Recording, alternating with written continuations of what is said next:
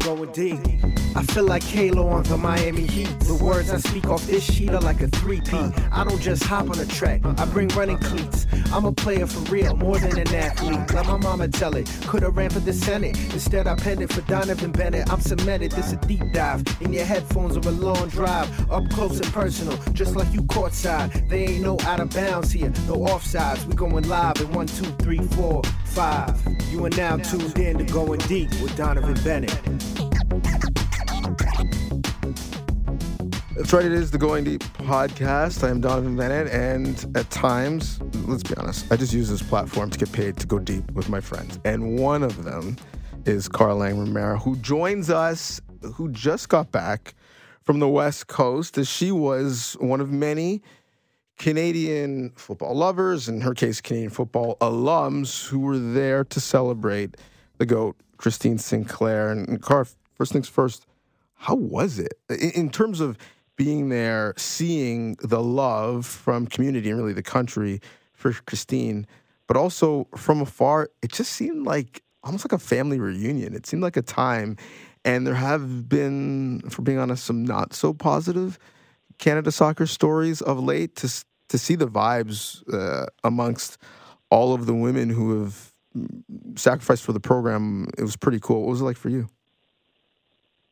It was incredible, and I think you hit the nail right on the head. It, it was an absolutely a reunion, and I think the CSA did a very good job of honoring Christine in exactly the way she would want to be honored, right down to the playlist in the stadium before the game being, you know, not your typical pregame songs, a lot of stuff like Michael Jackson, Man in the Mirror, things that Christine would be playing on the bus to um you know, most of the team chagrin over the years, but I think everybody was more than willing to sing along to that and well Celine Dion and you know, it was just really so many really cool little touches and just the ability to get so many alum back in town. I mean, that's not an easy trip, especially during the week, but I think all of us were more than happy to do it. You know, Christine Sinclair is only going to retire once, and as hard as it was for all of us and her, obviously, um, it was also just a really, really beautiful night. Um, I, I spoke to Christine after the game, and my first question was because this is what I was thinking um, as I was watching the game was like, how is she even playing right now? Just because we were so emotional watching, like from the moment she stepped out onto the field, all of us, her teammates, were just in tears.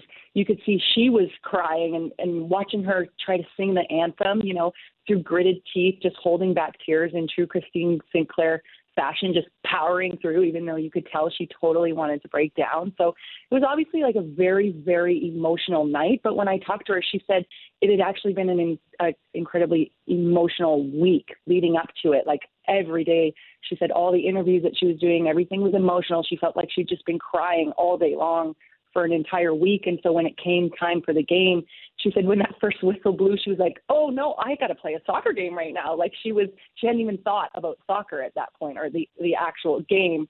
Um, so I was impressed that she was able to pull it all together and, and put out a performance because certainly emotional fatigue can manifest into physical fatigue, and it, it didn't seem like that. But she said she was definitely feeling it. Um, but that's to be expected. I mean, what an emotional night it was going to be. You know, I feel like I felt like the whole country was crying with her. So, um, and I, I think that it was just a really beautiful send off. Yeah, I was relieved because, as you said, the CSA can get a lot of things wrong, but they definitely got this one right. Yeah, as you know, point of contention for my wife is that I do not cry. I don't have tear ducts. uh, but even I was getting a little misty, especially when she was singing the anthem and kind of belting it. And mm-hmm. you know, mm-hmm. when you have kids, you're a sucker for kids, and so to see her go out with her nieces uh, was really really cool. And the other piece that was cool, you mentioned the playlist, was the Celine Dion post game of all of you in a circle, kind of arms linked, singing. I, I, there's such a huge gap in age in terms of players on the actual team. Never mind alumni that span the course mm-hmm. of her career. And the way life happens, people move to different locations, work in different fields. So there might not always be that level of connection what was it like for you to be able to interact with players, both current and former, in that space? Well, it's like you said, people do move, and and we've all got different lives, and a lot of us have kids in our own families. But it is really remarkable how, after spending so much time together in that environment, you can go years without seeing each other, and the moment you see each other, it's like no time has passed which is crazy because we've like I've had three children since I've seen some of the former players, but it, it really is like no time has passed, and you know you you see those women more than you see your own family for a large chunk of your life, and so um, it was just so cool. Like even the players that you didn't play with, you know, some of those younger players on the team now came after I had retired but you still feel connected to them because you've shared in something and you have the shared experience, even if it wasn't at the same time, that you just understand each other. And so, you know, we run into each other, and even if we're meeting for the first time, we have so much to talk about, and we can just have these long conversations because we relate on so many different levels. Um, and I, we've we've been fortunate enough to do something that so few people in the world get to do, and so um, I think we all just have this insane mutual respect for one another, and, and it was just really cool to see that. And when you mentioned the Celine Dion circle at the end, and that was just another little tribute to to Sinky because anytime we were able to find any success, any major game that we won, it was just that was always blaring on the bus ride home, and somebody had a karaoke mic.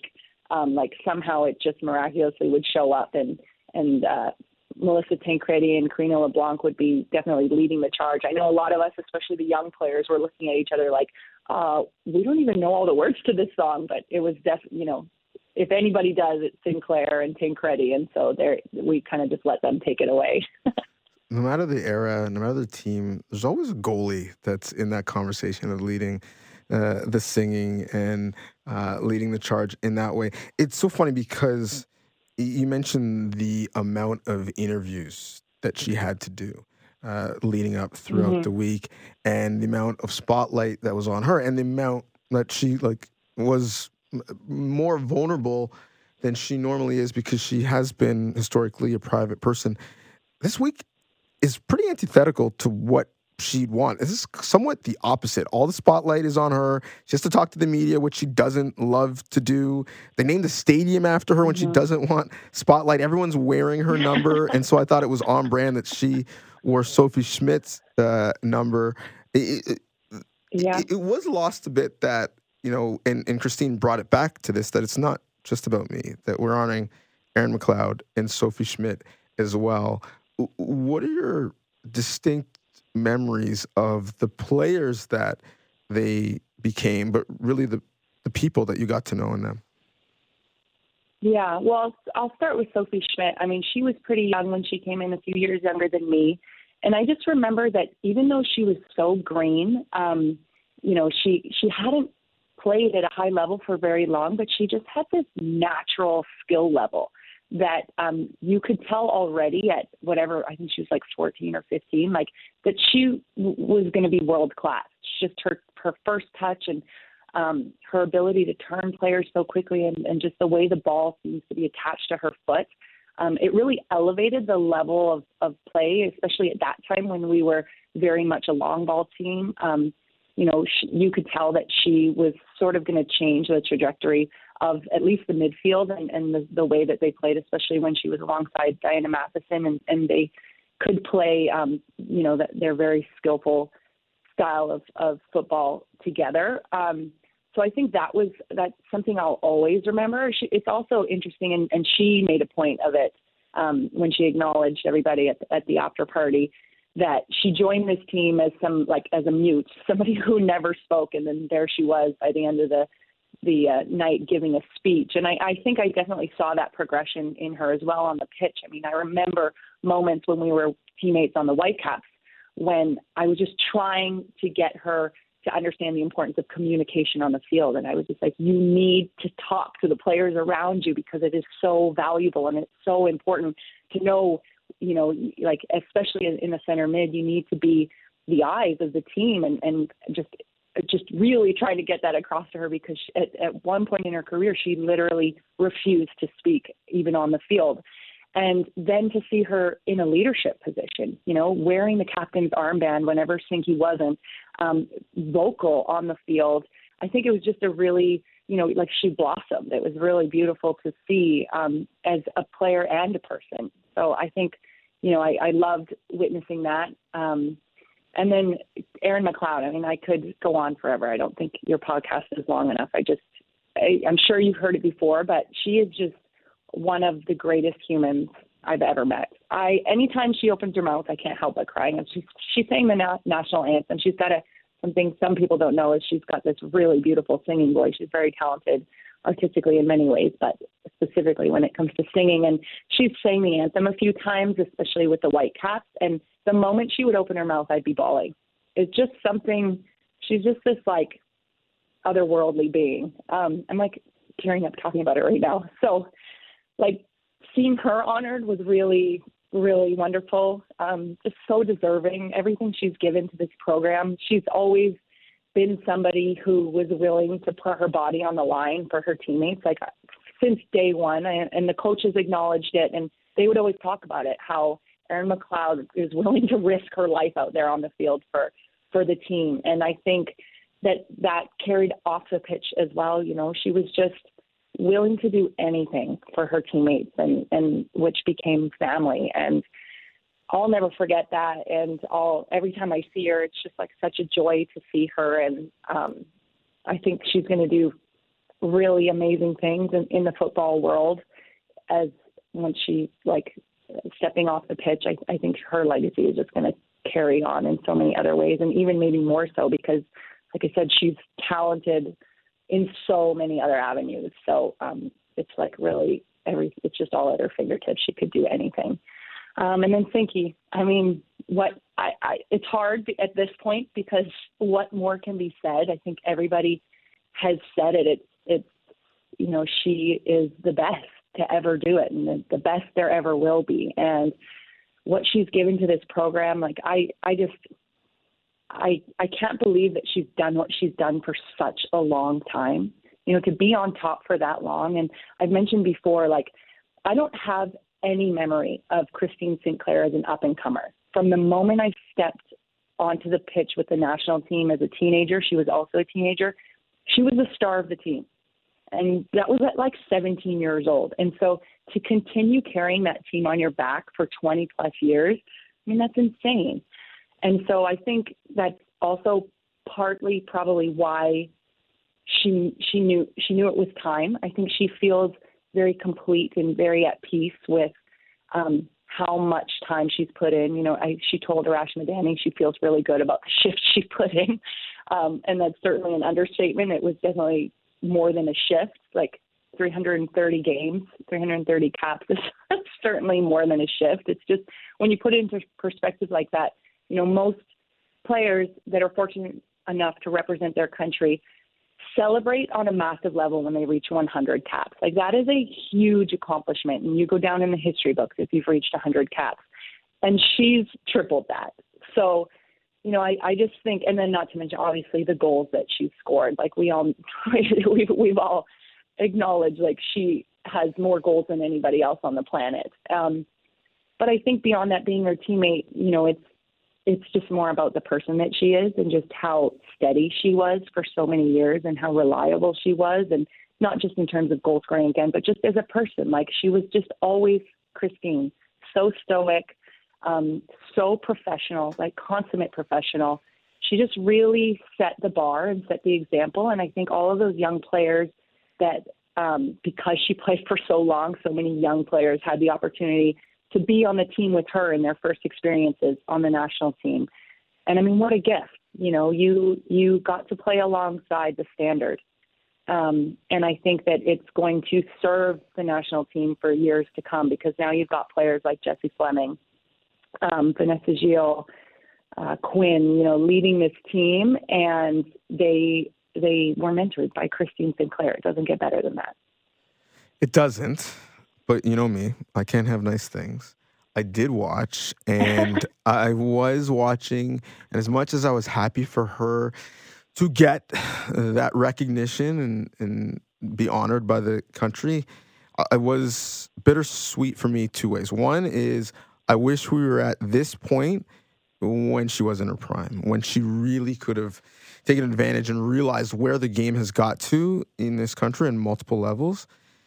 And the second piece is, and I could be projecting, but personally, selfishly, I watched and I was mad that it, it, when she came up, you mentioned we had generational players. We had two of them that internationally were really good when they were young. One was number 12, the other was 15. It was Christine hmm. and it was you. And the fact that you were, because of injury, robbed of having the longevity of a career and the benefit of where the game has become now in the women's game in, in, the game in, in Canada specifically.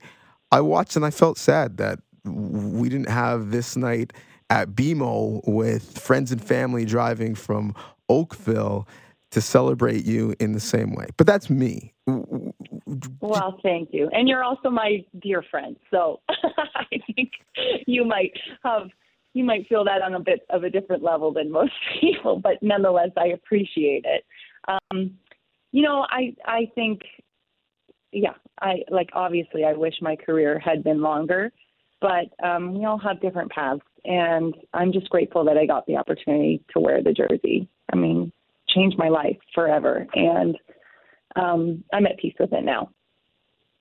Good. And my hope is that when we look at a lot of the alumni, you see so many of them are still finding an influence in the game, something that again is changing now, hopefully changes even more with the Project 8 thanks to another one of your former teammates in Diana Matheson. But uh, although your life is much different, you do get to stay around the game a little bit. And you're doing some coverage of the MLS playoffs mm-hmm. out in LA. And before I let you go, I, I one I want you to touch on that and what that's been like and what you've seen in terms of uh, the level of play of the teams who are still standing. Because God knows that Canadian MLS fans would love for their teams to be playing this late in the year. Um, but what has that been like? And what has it been like covering, for being honest, in, in LA, both on the men's and women's side, franchises that really out of nothing have, have risen to be first class across MLS and, and NWSL? Yeah.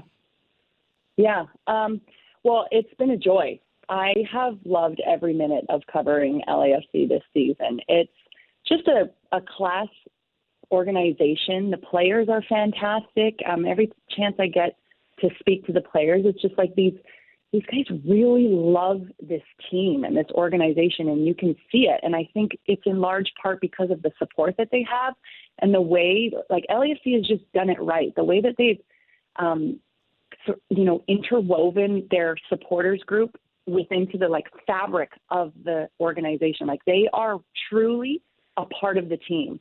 Um, and you can see that when you talk to the players and how they never miss a chance to mention the 3252 and, and the role that they play in the team and the role that they play in creating the atmosphere in the stadium. And I think that's a huge part of why I've loved um, covering this team because just the environment at the stadium is so much fun. Uh, you know, it's it's one of the biggest home field advantages in MLS for a reason. Like the, the Western Conference final was delayed by a few minutes because the smoke from the flares made it absolutely impossible to play.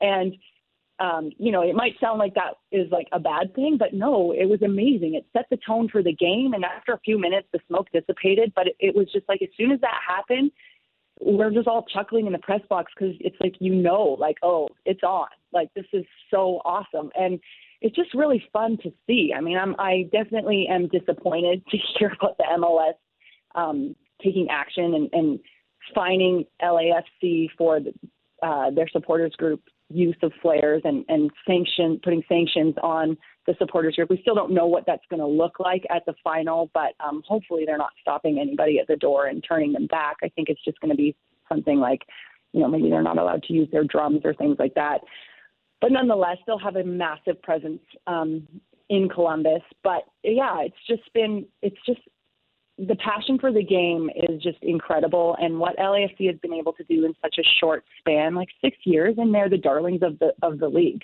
and that's undeniable. And it might, you know, some people don't love to admit it, but it's true. Like they are the standard at this point, and not just because of the product on the field, which is also fantastic, but just the way that they have turned this club into um, one of the hottest tickets in town. And this is LA we're talking about. You know, like this is not only are they not the only MLS team in the city, but they're also competing against the Lakers and the Clippers and the Dodgers. But if you talk to anybody um, who has been to an LAFC game recently, they will tell you it is the most entertaining sports team in in LA at the moment, and that just says so much, considering it's it's Los Angeles. Beautiful stadium in a great location. Uh, thanks to uh, some good friends, one of which who might be on this call. I- have been able to go to a game, but yeah, they're doing things right. I want to talk about one of the players that Canadians really care about, and that is Maxime Crepeau. And Max Crepeau, who yeah. you know in, in the playoffs, uh, you know, had heartbreak, you know, last year and, and becoming injured, and and now. Um, you know, he's a big reason uh, why, once again, you know, they're vying for titles. I, to me, he's someone who has done enough domestically to show that he should be leading Canada from goal uh, internationally. W- what have you seen from his game? Yeah, uh, I mean, every chance I get to talk to Maxime Crepeau, it's it's wonderful. I'm such a big fan of his, and not just because he's also Canadian, but obviously that that plays a part. But his story is just incredible. I mean, having broken his leg in the MLS Cup final last year, and then he rehabs for a year, earns back the starting goalkeeper position, and, and doesn't just earn it back, but he has been a massive player for LAFC this season, particularly in the playoffs, just like standing on his head against Seattle to help them win that game. I mean, he did so well against Vancouver as well, and he's just so solid back there. You talk to his teammates, and they just feel so confident with Maxime between the sticks, and it's just it's just awesome to see because it couldn't happen to a better guy. I mean, this guy has worked so hard to get to where he is, and it was just such a heartbreaking story last year. But here we are, exactly a year later, and it's almost like it's about to be a fairy tale ending. Like if they can manage to pull off this win, he's got a second chance at a cup, and he can finish the game on the field healthy. You know, it's just like it. It couldn't. You couldn't write it any better. And and when I asked him about it um, it just speaks to the person that he is, you know, like what it meant to him uh, coming back from his injury and, and to, to get that chance again. And he did not want to talk about it. All he wanted to talk about was the team. He like didn't even want to acknowledge what it meant to him individually, even though, you know, from the outside, obviously, like this is a huge moment for him personally, but also, you know, he's just such a team guy and he's such a good leader. And, and I certainly would – um, love to see him leading the Canadian national team because I, I just don't think that there's a better guy out there. Agreed. Canada has to play Trinidad and Tobago to get into Copa America. Hopefully, we see some changes in the setup so that they play better.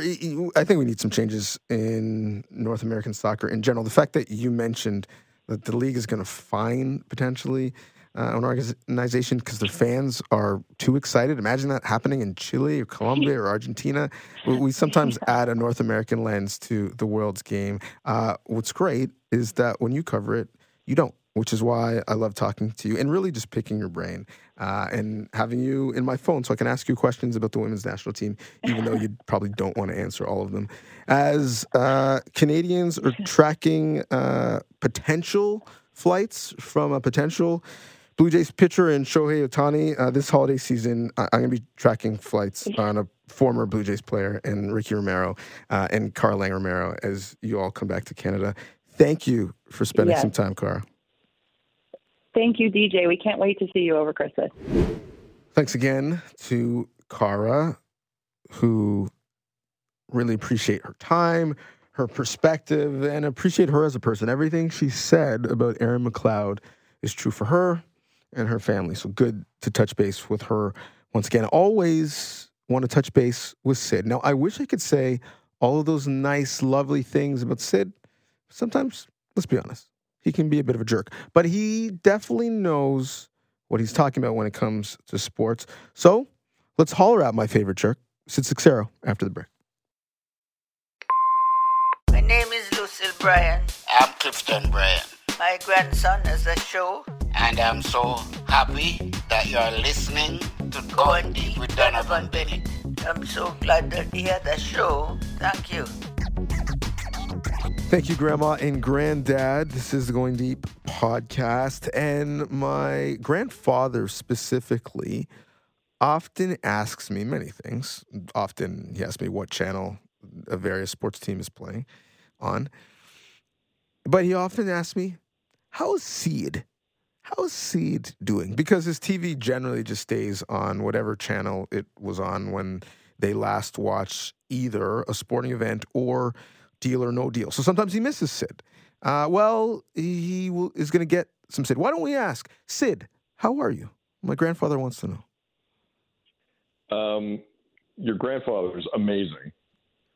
Uh, he's one of uh, um, my favorite Bennett family members. Clifton. Like at least eight places ahead of you. It's not even close. Can, can we do the power rankings? Like if the, the committee is rankings. getting together and we're, tr- we're trying to seed the playoff, uh, who you got?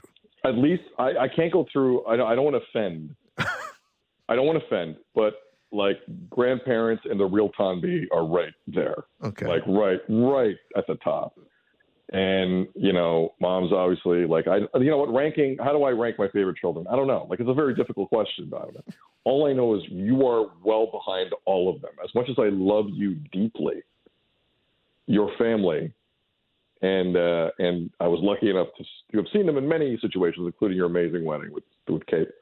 Um, they're amazing. They're great. Big fans. Yeah, you're amazing wedding with Kate. That she was there too, your wife. Um, but more so, yeah, my family. wife was there too. True, true. Yeah. Um, well, thank you uh, for that. Uh, they would agree with you that I'm a distant eighth. So uh, you have that in common. Uh, so uh, you mentioned you're at my wedding. We have a long-standing uh, history, a relationship, I would say. And, but I vividly remember the first Sid rant that I witnessed in person live, IRL, was on the very early episodes of the Tim and Sid Uncut podcast, where you were going off. I don't know if you remember this about the state of Canada soccer and how they have done really a disservice to two people specifically Christine Sinclair and the, guest we had on this podcast before you, Kara Lang, who, who has since become a great friend. Now, I did not at the time know much about uh, Canadian international soccer, specifically enough to speak to it strongly the way you did at the time on the women's side. It, the, the, conversation was uh, they either let go of a coach, can't remember who it was, but you had essentially had enough. And you said you have wasted their prime. And these are two of the best players in the world playing for us. And it's been a disaster. Now, sadly, many things haven't changed with that federation since. But I, I do think the landscaping opportunity that Christine Sinclair has had since certainly has changed. I, I tweeted it, you know, on her day of her last match that I wish the flowers that we were giving her now happened in her prime because I think her, her, prime was vastly missed uh, by mainstream. When you saw the retro pieces, the think pieces, the honor guard that she got from the first bronze medal team, and the scenes around both Victoria and Vancouver, what came to mind for you? Because you were, as I pointed out, beginning of the soliloquy, someone who has been thinking about her place in soccer in this country for a very long time. I, I think the, the one thing that struck me the most Donovan about what happened this week in Vancouver, specifically in the lead up to it, was how how 100% certain in my soul the idea was of Canada soccer has nothing to do with this. What's happening here is her teammates and her her people and her family on that field and off coalescing. Canada Soccer, under pressure, finally booked home games for our women's pro. Do you remember this many home games for our women's program in a row over two international windows? Because I don't. I don't. And you had people left and right on the roster saying it feels weird and it's awesome that we're home this much. That was a point of contention in recent negotiations. The, the lack of preparation before major tournaments. Of course it was. Like, what if they had this before that World Cup? Think about it. Get some get some juices going, get the crowd out. And and I know the Sinclair story has kind of moved a lot of this along over these last four games, but this is what preparation looks like. This is what an organized soccer association looks like. And it made it almost made me sad a little bit that it took her retirement to get organized. That's the one thing I couldn't shake over the last a couple months. Is it took this long to go, you know what? Maybe we should do this properly because she's leaving and she needs the respect of a proper goodbye. But we don't really have that attitude towards everyday soccer management in Canada as evidence. So what I what I took away from that is I I think that goodbye happened in spite of Canada soccer instead of Canada soccer. And I was happy to see it. Because that came together through a lot of different sources. It was fine. It was on national television in this country, as it should have been. I was wondering for a while. It was on national TV.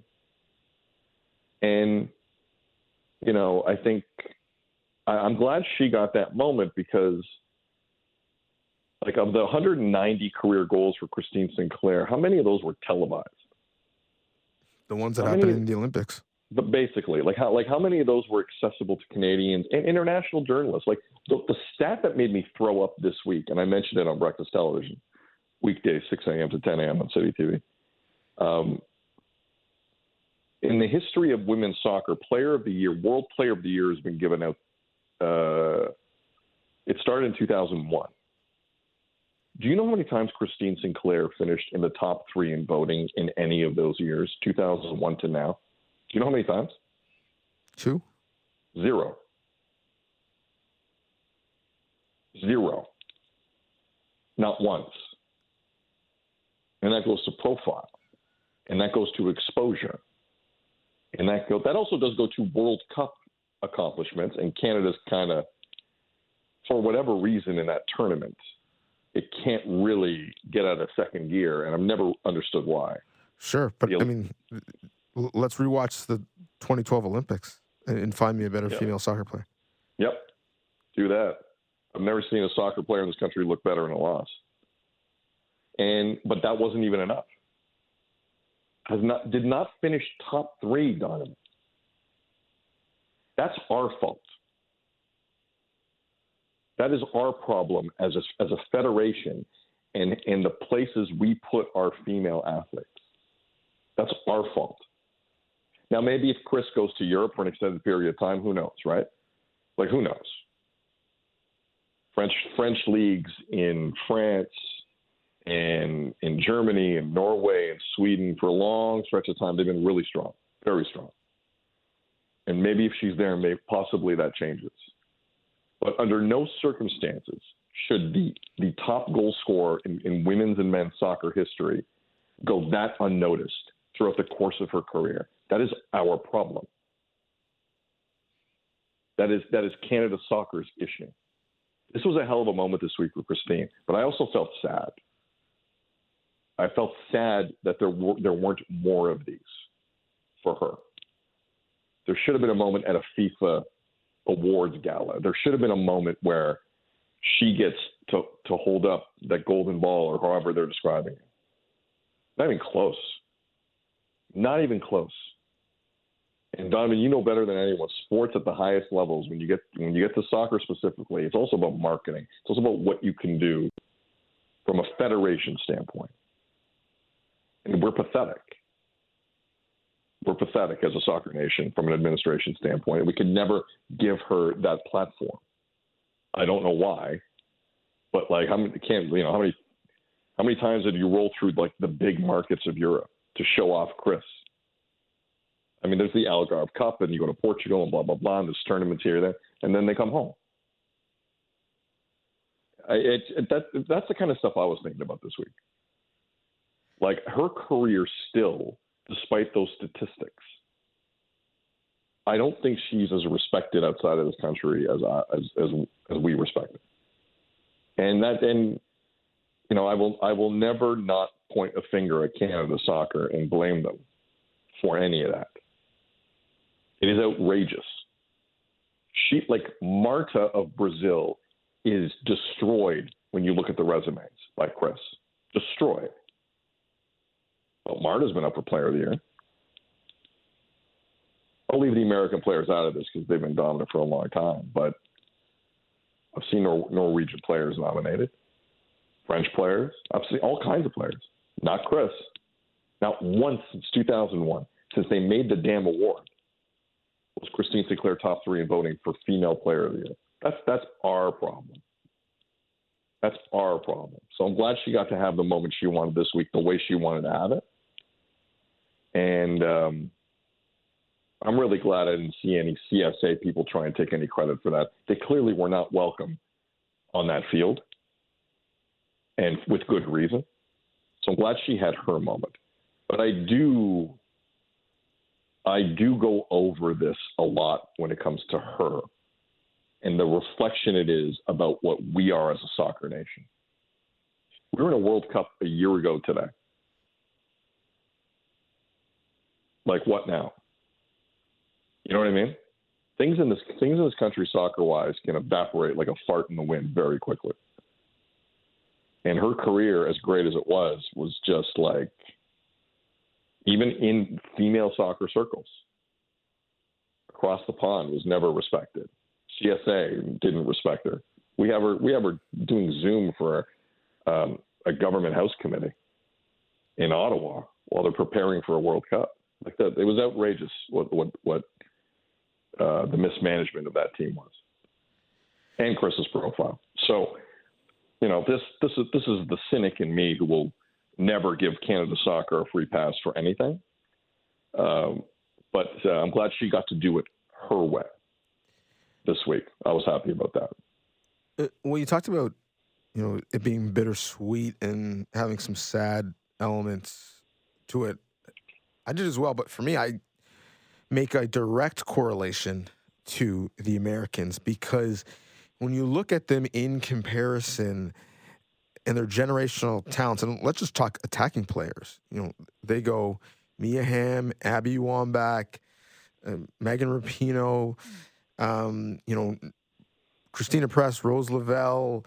Now moving forward, whether it's Sophia Smith, Trinity Rodman, uh, Alex Morgan, how I, can I forget? Obviously, is in that conversation.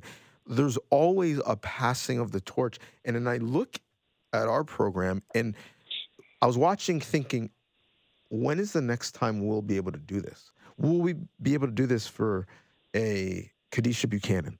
Will we be able to do this for an Olivia Smith who's just starting? How many players will we be able to get around? They become household names in our country and celebrate because they've had an established career.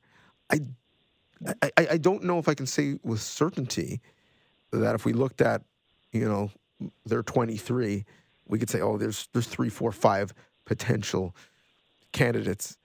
And I think uh, to me, what that shows is that Christine Sinclair, to your point, succeeded despite her federation, not because of it. And now that that generational player person is gone, who leads us? Where do we go from here? That that was the not to be a Debbie Downer, but that was the overarching conversation I was having while watching the match. Because let's be honest, it, it wasn't much of a match. It was it had the spectacle of a final, but it didn't necessarily have the performance of a final. It had the performance of a friendly. Um, that's what I was thinking to myself. Yeah, I know it's valid. I mean, but but the other part of this, I'm, I am though. I'm going to go on the other side of the coin on this. I am excited to see what happens next because well, this is Jessie Fleming's team now, is it not? It is, but I think, but you need, I think you need it to be someone else's team, uh, especially up front. And you know, especially with with the formation that Bev Priestman is using now, three center backs and two wing backs, there's a lot of freedom up front for two strikers. And Christine's shadow loomed very, very large. And I think one of the things that have held the program back is the reliance on her went on way too long. Way too long. And if you were a younger player, there wasn't any more oxygen in the room, especially if you're an attacking player. What I'm now interested to see is who takes that opportunity. Like Nichelle Prince, just over the stretch of games here, looks fantastic. You know, I'm ex- I'm excited about what that could look like because in their worst moments, Canada's Achilles heel has really not been defensively, from what I've seen. True. Kadeisha's been a rock. She's a European. She's a Champions League winner. Like she like she's a legit superstar in the sport. Like we can we can keep the ball out of the net. Our worst moments were the lob to Christine and Hope. Worst. And that has to change. And it will obviously. And I I I think there is I've always believed there there were younger attacking female soccer players in this country that just were not getting a chance at this level and deserved it for obvious reasons because you have an all-time player there. And you know, should that time have come sooner, we can have that conversation. Um, but I I kind of like this opportunity. Bev Priestman has to have a really open mind. The one thing about our female program that does bother me at times is here's my team, and regardless of result, this is my team going forward. The Americans don't work like that. And we're a little too polite up here. We need to have a results based program. Not a, I've, I've known her for years, she's great program.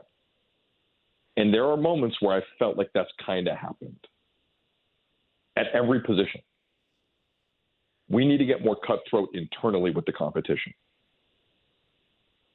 If there's a young player in Europe that we're not familiar with who gets a chance and comes in and takes it, then it's theirs. I don't care what their reputation is. I don't care how many caps they have. I don't care how long Bev Priestman's known them. Enough. Enough. We we need to have a results based attitude towards both of our soccer programs. And the leaning on legacy at times Christine's different because she's the greatest. But like you see it in every other position on both sides of the ball, men and women. We just do this thing here where did you perform well? No. Okay, you're back in the next game. And don't and I do not believe in my core it's a depth issue. I do not. We have more women playing soccer in this country than any point in our history. And especially in Europe. Do not tell me that's the case. So, what I hope happens here is a real change in how our on the field coaches deal with the starting 11s. The starting 11s are no longer about reputation. We have standards in this country that are higher than that now. Winning gold medals, qualifying for World Cups, it's got to be different and leaning on legacy because they were great that that one time, or they have 90 caps, and you want to get them to 100. I don't have any time for that. We have to change that mentality here because they don't do that in any other country for men or women. Other countries win World Cups or get to semifinals consistently because they don't care what you think if you can't help them. And that's a mean thing to say, but this is sports at a high level. And we don't have that attitude here. We have to change that. All over the park, we have to change that. And I hope Bev Priestman takes this opportunity to see a young tiger of a player who wants to keep to keep that spot in the starting eleven and run with it. And you say to that person, "You got it," until you play your way out. That's how it works in other countries. We got to do that here, and and I'm excited that we might have that opportunity. Some younger players can go in there and, and start to carve out their own path. I, I like that thought a lot. I want to get your perspective on another football story in terms of taking opportunity that I think has been underappreciated, undercovered, and that is the recent Copa America 2024 draw results. Now, obviously, Canada didn't punch their ticket directly through to Copa. They'll have to essentially fight for a last place spot with Trinidad and Tobago. But the way the draw worked out, they're in Group A, which would find them playing Peru, Chile, a, a real soccer nation, and the defending World Cup champions, Argentina. And this, for those who don't know, group stage of this tournament goes at the end of June in 2024. One, I think it's a massive miss that they're not already in.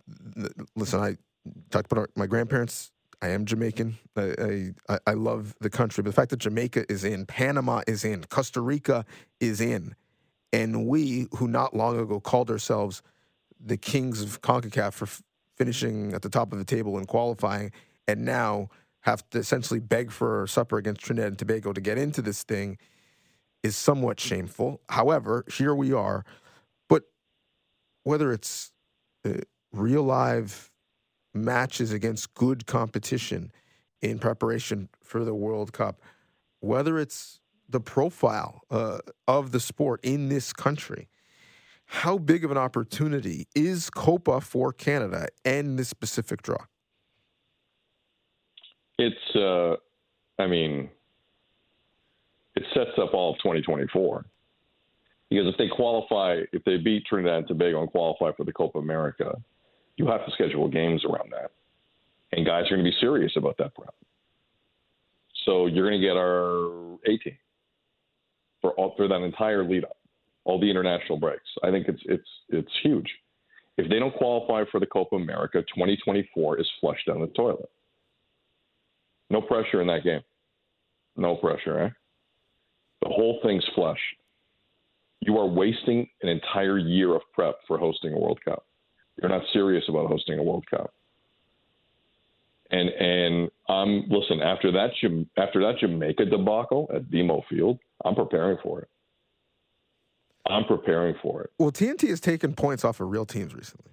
Yes, yes, they have, and you know, I um, I don't, you know, Herdman was a lot of things. He could occasionally hold a lead, especially in that stadium. Like we're just we got guys all over the park who like I'm seeing dudes on the sideline going, "Sir, they're involved with Canada soccer." Really? When did that happen? Okay, let's see how this goes. Boom, disaster disaster against Jamaica. If Canada does not qualify for this Copa America, we're in trouble. The the dark ages have returned if we don't get it. You cannot waste a year. Like you can't qualify for a World Cup and then just not play a competitive game for an entire calendar year, which could happen. The A team might go, you know what, I'm good. Alfonso Davies is going to come over from Bayern in March of next year if there's no Copa America. Really? Jonathan David's going to do that. Jonathan David might be on the verge of a Premier League transfer at that point if it doesn't happen in January. He's coming over for for no Copa America. This team's going to disintegrate. Disintegrate. And we're back at square one. Like, why can't I feel good about anything anymore? Is it a me problem, Donovan? Like what is like what's wrong with me? I feel like we upset here with you for like 20 minutes or whatever it is. We talk. I'm being serious. Like I'm talking about Christine Sinclair. All I can do is be mad at the CSA for not giving her this respect way earlier and for never scheduling a home game for our, our female soccer team. We're talking about what could be Canada and Argentina in a Copa America, and I'm just freaking out because if they don't win this game against Trinidad and Tobago, there's there's no competitive games next year. Is it a me problem?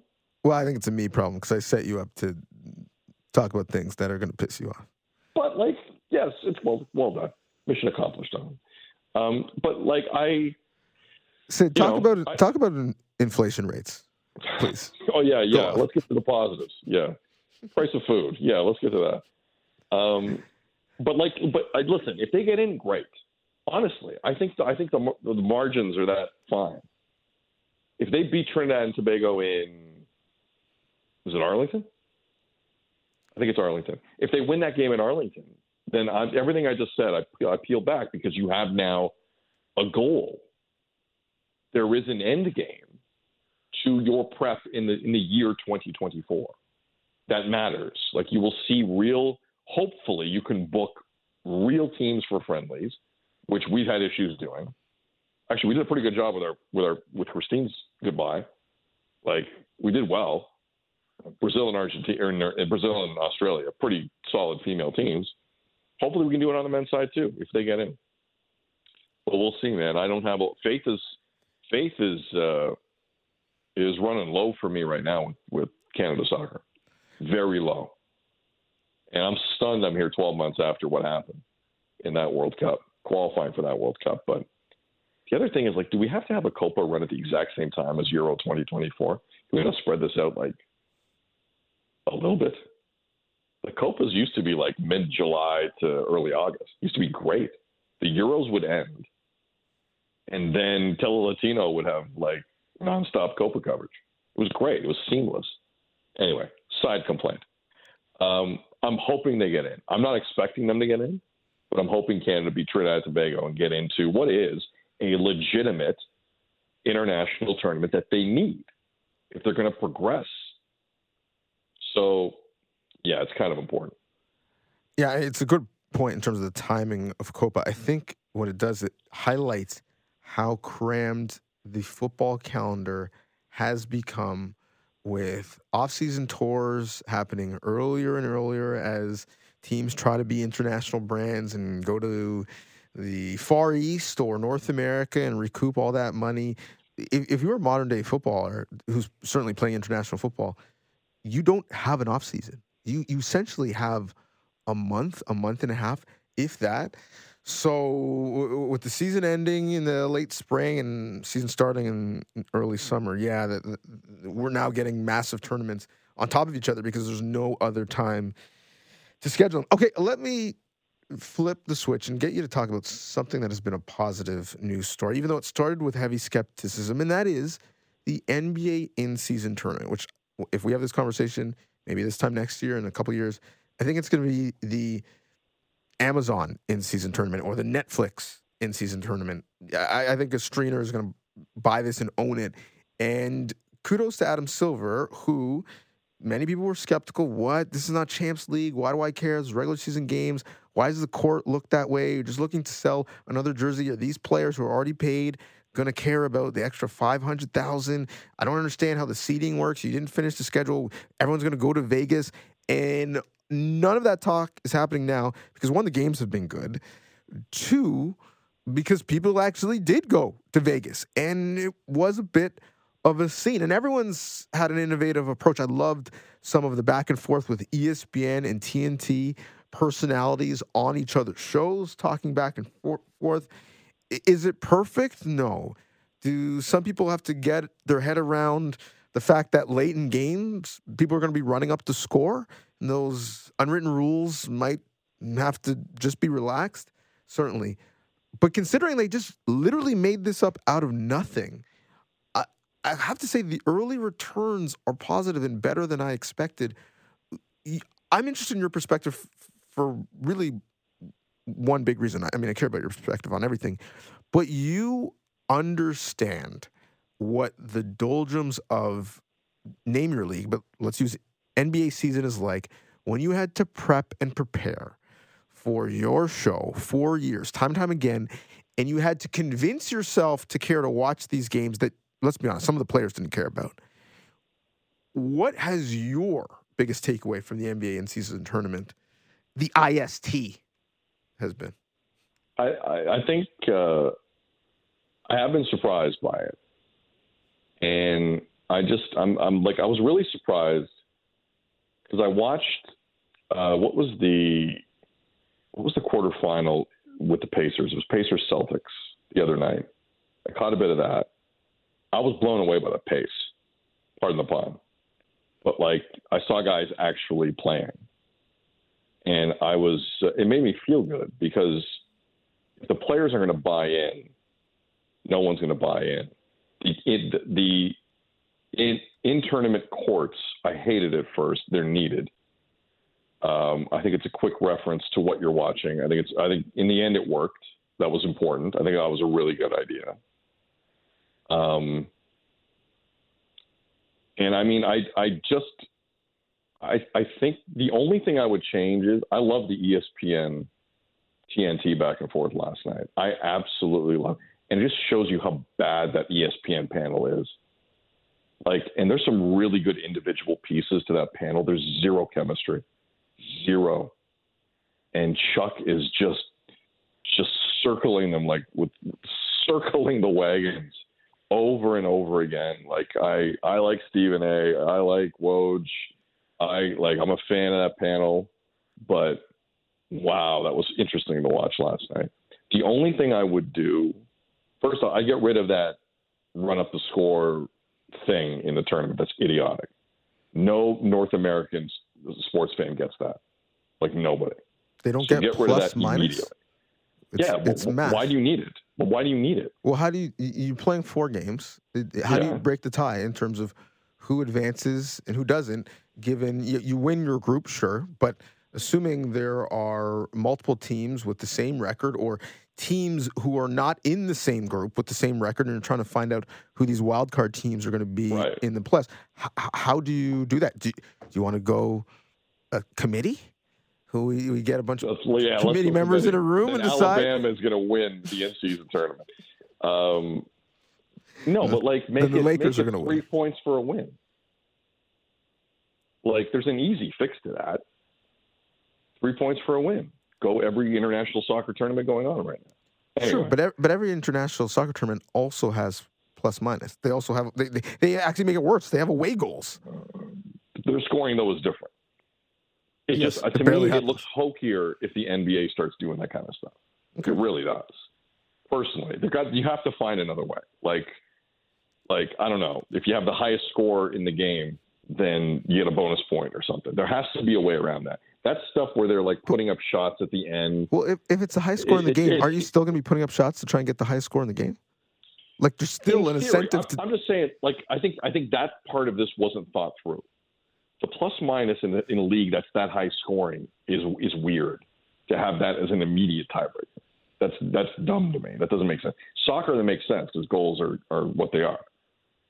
I'm not saying I have an answer for it, but either make make it a three points for a win and and and, and go that route, and kind of mess it up a little bit, or you go if you win by 10 or less you get two points. If you win by 10 or more you get a, you get a, an extra point. You get the three. Like i'll accept that.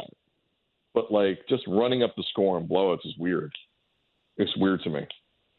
Um, i'll say this i think you need to let the teams in the semifinals in vegas have their fans come down take the semifinal round and put it on the weekend between the AFC NFC title games in the Super Bowl. Ooh, okay, I got I got you. Just stretch it out a bit, let people travel, and I think I think the vibe gets even better. Because overall, Donovan, this thing has worked. I'm stunned, but this thing has kind of worked. The one thing I've hated from the get go, and I've heard this from broadcasters, I've heard this from players, I've heard this from coaches, is is the line, I don't know what's going on. Are you an idiot? You don't know what's going on? You never played a tournament as a youth coming up? At AAU? You've never you've been in college, you've never sorry, that you've never played an ACC tournament, guys? You don't know what group play is? You have to play FIFA. What are you talking about? They don't know what's going on. That was the laziest thing I, I heard in the entire process. I don't know what's going on. You have four groups or six groups, whatever the hell it is Six. and and then they advance, and then you have quarters, and then you have semis, and then you have a final. Idiot! What do you mean you don't know what's going on? It's not. It's not calculus. I, I if I were the commissioner, I would have lost to that stuff because a lot of like it became the cool thing to say. I don't know what's going on, and I'm at home going, like I'm following the Bank of Canada interest rate. I'm like, bud, this isn't that difficult. Like, I'm trying to figure that. I'm literally trying to figure that out at home. Hearing someone go, you know, they they don't know how they get to eight teams out of six groups. Okay, God bless, God bless. So if I'm Adam Silver, I before next season, I want to send an email to everyone that says, here's how it works. And if I hear one person in front of a mic say, I'm not sure what's going on, you're getting fined $100,000. Maybe not that much because we have a CBA and things are allowed and not allowed. But you know what I'm saying. Let the record I, I show. couldn't stand that take. I don't know what's going on. Moron. Lazy. Couldn't stand that. let the record show this was my attempt to give Sid something to be happy about. And somehow he is once again upset. no, I'm listen. I'm happy. I am. I think this works. I give Adam Silver a ton of credit. I like this. I like this a lot because the players have, at the end of the day, like I learned something about NBA players with all the load management. Like you have a preconceived notion of what goes on in that league sometimes. When they're out there, though, they have one gear. I don't care what the game is. Well, not if it's the All Star game, but sure. Not if it's the All Star game, but like if if if it's a regular season game, if personal bonuses are on the line, if there's a long game here, you're going to get a good competitive basketball game, and I like that. I like, I like it. that. I like it a lot too. Uh, I just need the Elam ending, uh, and I would love it even more. So, a couple things uh, as we wrap up uh, the year, and this year flew by. Uh, y- You spoke about one of them on BT, but you know, we have a bit of a different audience, so I need you to speak on it again. So, this is a time of year where Time and others go Person of the Year. Time went Taylor Swift. Sports Illustrated SI went Deion Sanders. Now, I don't know if it actually was the SI editors or if it was the AI bots that SI has writing stories for them on their website, which is another uh, ridiculous, only in 2023 story. But the collective outrage for this made up award that is essentially only in existence to sell magazines, I find confusing. Do you have a strong feeling either way about Taylor Swift or Deion hmm. Sanders being named Person of the Year, respectively? No, no, I didn't. Look, I, I, I think I think people who have outrage over that are so far outside the bubble of what she was doing that their opinions are irrelevant. Like she was changing the economy,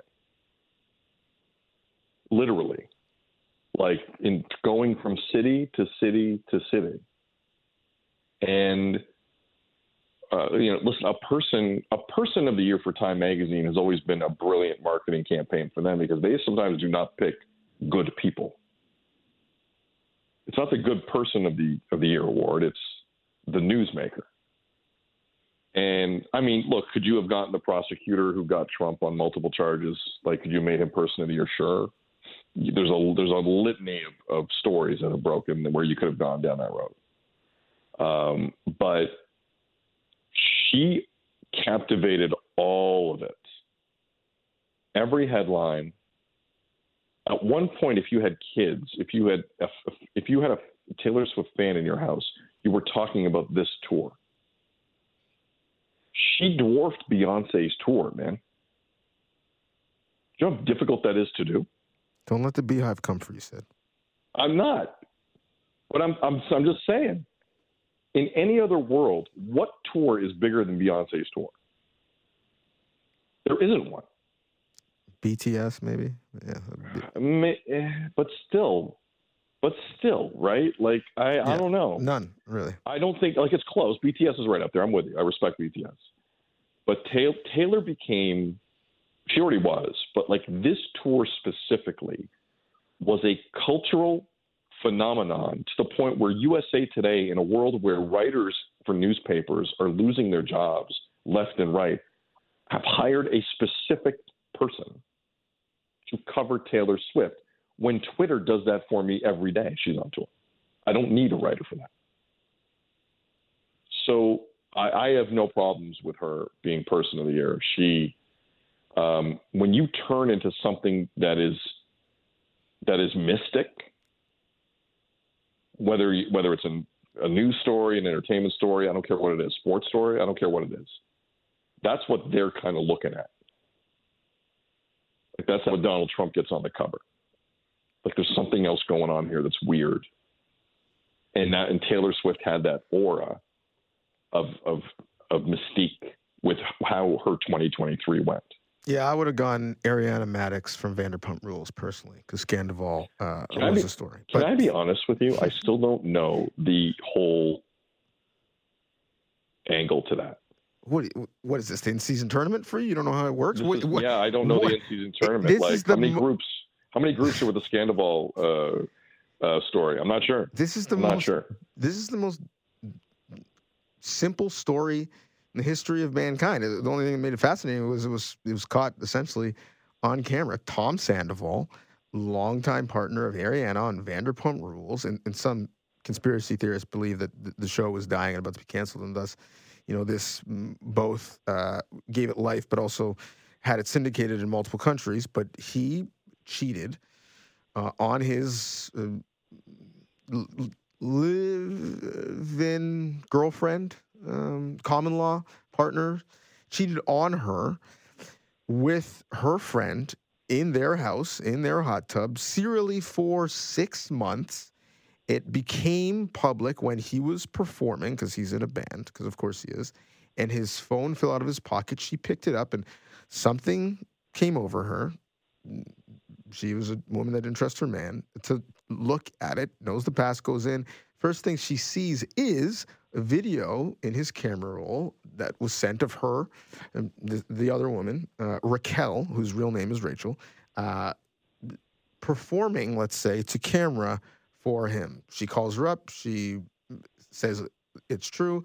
They break up, and now uh, the entire friend group is split in terms of uh, who they support. Well, guess what? The world is not split in who they support. And so Ariana Madix has all types of influencer deals, opportunities, Dancing with the Stars, uh, because uh, people love the fact that you know she left this deadbeat, and the other two essentially uh, are, have been in hiding until taping resumed for the next season of the show. That is the story in a nutshell. Thank, well, one, thank you for the, the wrap up. Two, I, what what threw me about the story was always like people were reacting to this show the way I've seen people react to me about 90 Day Fiance. And I don't watch 90 Day Fiance. But like people were so wrapped. I didn't realize what what what threw me all the time with this story was I didn't realize that show Vanderpump Rules was that big. I didn't get it.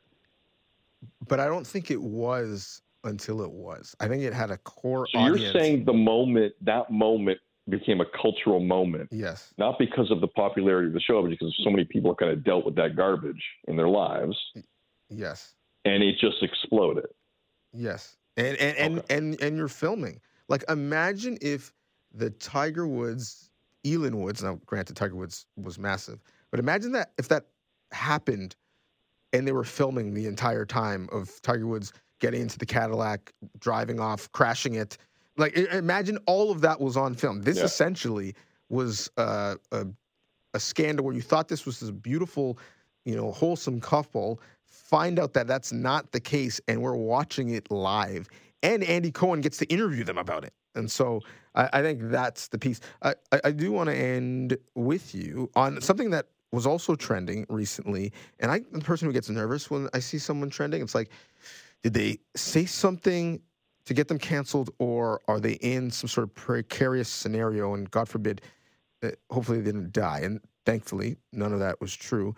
Uh, Meredith Shaw was trending recently, your new co host on Breakfast Television. I don't believe we've spoken since she's taken the role. The viewers love her clearly because she was trending. Um, it was birthday recently, but also, uh, you know how many people were out here talking to me about Meredith's must haves?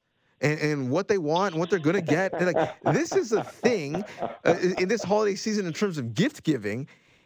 So, uh, what's the Meredith must have that you must have? Uh, what is your go key advice to our listeners in terms of gift giving this holiday season? And lastly, uh, I, I don't even want to ask how the transition has been with with your new co-host in, in Meredith because um, it's it's obvious it's been great. So congratulations on uh, charting uh, you know, uh, what for many shows can be, you know, somewhat tumultuous. I don't know about you. I watched the morning show. Not easy. Um, so congratulations on on bringing in a new teammate. She's amazing. By the way, that morning that that morning show show, the Apple show, Worst writing in TV. that ain't that ain't that ain't reality. At least for Canadian morning shows, that ain't reality. maybe maybe it's the case in other American markets, but No But one's Meredith- asking you to go up in a rocket with Elon Musk for BT. they know they know full well I'm not like going higher than one of those Ferris wheels at the X, so they don't even start that with me. I'm not. I'm. I don't do heights. I'm not doing that. But uh, the the Meredith must haves, man. She's she's amazing. Like that. Like she wants to do that every month. That takes a lot of work, but it's it's something that's going to just continue to grow every time she does it. And she's an insanely hard worker, and she's amazingly talented. And she's we're, we're we are very very lucky that this happened because without getting into the weeds with people listening, I know Donnovan knows this better than anyone here. It- you know, Bell and Rogers are major players in everything, and it's tough to just kind of go from one to the other. It's very difficult. Uh, she took a leap of faith with us, and BT is a brand, but again, it was it's it it was difficult. It's not an easy thing to do.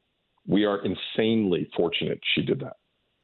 Meredith Shaw is a superstar in every way, and she's got contacts across the city.